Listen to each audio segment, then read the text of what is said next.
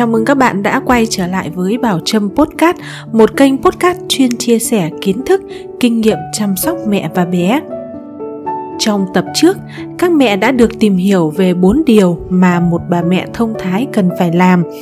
Ở tập số 2 này, chúng ta sẽ tiếp tục khám phá 4 điều tiếp theo nhé.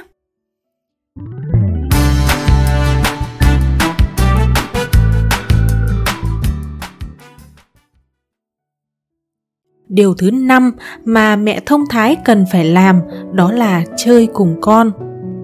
Có thể nói, đây là cách tốt nhất để mẹ hiểu được tâm lý của con. Càng dành nhiều thời gian với con thì trí tuệ của trẻ càng có nhiều cơ hội để phát triển.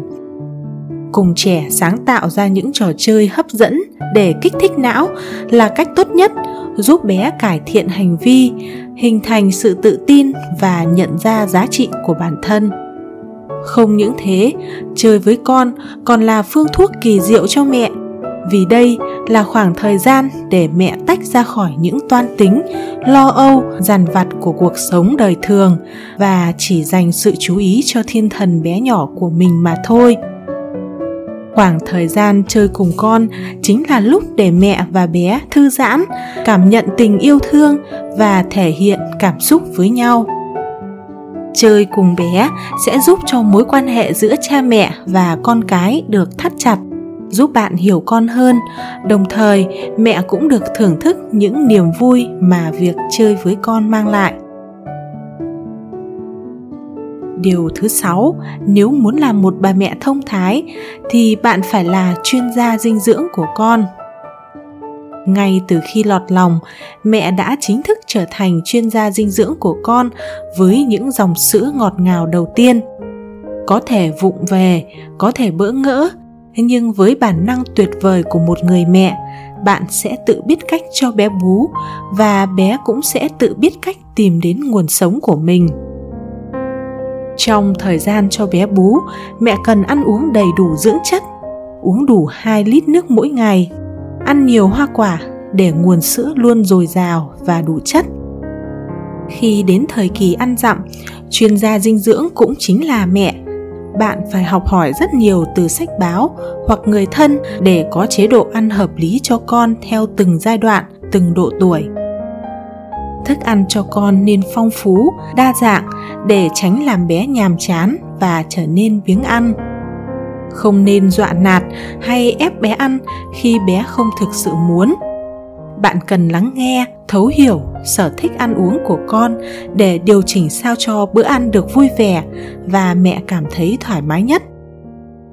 Đối với trẻ lớn hơn thì sẽ cần nhiều năng lượng và dinh dưỡng hơn để vui chơi, học tập do đó, mẹ thông thái cần phải tìm hiểu chế độ ăn hợp lý, thêm nhiều bữa ăn phụ bổ sung để giúp trẻ có được năng lượng dồi dào cho cả ngày năng động.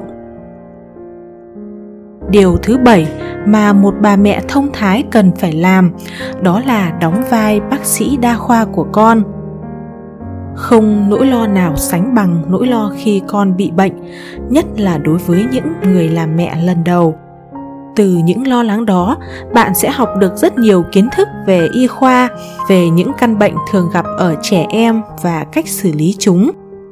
Bạn cần học cách quan sát để biết những dấu hiệu của bệnh và bình tĩnh xử lý, chứ không nên quá lo lắng đến mất ăn, mất ngủ hoặc đưa ngay con đến bệnh viện vì rất có thể bé đang từ nhẹ lại thành nặng hơn hoặc có thể bé bị mắc bệnh khác do lây nhiễm chéo trong những trường hợp bệnh nặng, mẹ hãy đưa con đến cơ sở y tế để khám và có phương pháp điều trị kịp thời. Nhưng điều quan trọng nhất vẫn là phòng bệnh hơn chữa bệnh. Luôn luôn vệ sinh sạch sẽ cho con, mặc quần áo phù hợp với thời tiết, sử dụng điều hòa nhiệt độ đúng cách, tăng cường khả năng miễn dịch và không nên giữ con trong phòng kín quá lâu là những cách giúp con tránh khỏi vi khuẩn gây bệnh làm như vậy, mẹ mới thực sự là một bác sĩ đa khoa của con. Điều cuối cùng trong tập 2 của series bí quyết trở thành một bà mẹ thông thái, đó chính là dạy con suy nghĩ tích cực. Một trong những sai lầm phổ biến nhất của các ông bố, bà mẹ, đó là luôn mắng con hư mỗi khi con làm việc xấu. Thậm chí có nhiều mẹ còn dùng những từ ngữ rất nặng nề như đồ vô ơn. Sao mẹ lại đẻ ra một đứa bất hiếu như con nhỉ? Mẹ chưa thấy đứa nào hư đốn như con. Làm như vậy, tức là bạn đã găm vào đầu trẻ những từ ngữ tiêu cực, khiến cho nhận thức non nớt của con vô hình chung đã tự nhận những tính cách đó về mình.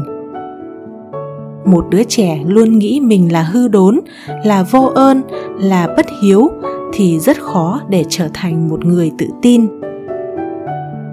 Con có hành vi xấu hoặc sai trái không có nghĩa là bản chất con như vậy, cho nên một bà mẹ thông thái cần phân biệt được điều này để có cách xử lý đúng hơn.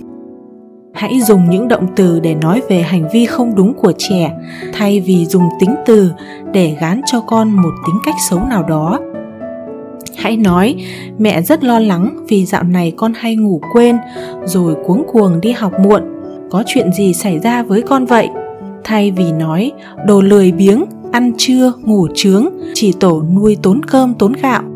Đồng thời, bạn cần giải thích rõ vì sao hành động đó của con là sai và nó sẽ dẫn đến hậu quả gì. Làm như vậy để bé nhìn nhận được sự việc và rút kinh nghiệm không lặp lại nữa nếu không giải thích mà chỉ mắng mỏ thì trẻ sẽ không nhận được lỗi của mình và tiếp tục mắc sai lầm. Bên cạnh đó, khi có những hành động tốt, mẹ đừng quên động viên, khuyến khích, khen ngợi con. Hãy công nhận những nỗ lực của con. Khi được khen ngợi, chắc chắn bé sẽ rất vui và lấy đó làm động lực về sau con sẽ tự tin làm việc đã từng được mẹ khen và chia sẻ với những người xung quanh về việc tốt đó. Và rồi, mức độ tự tin sẽ được lan truyền.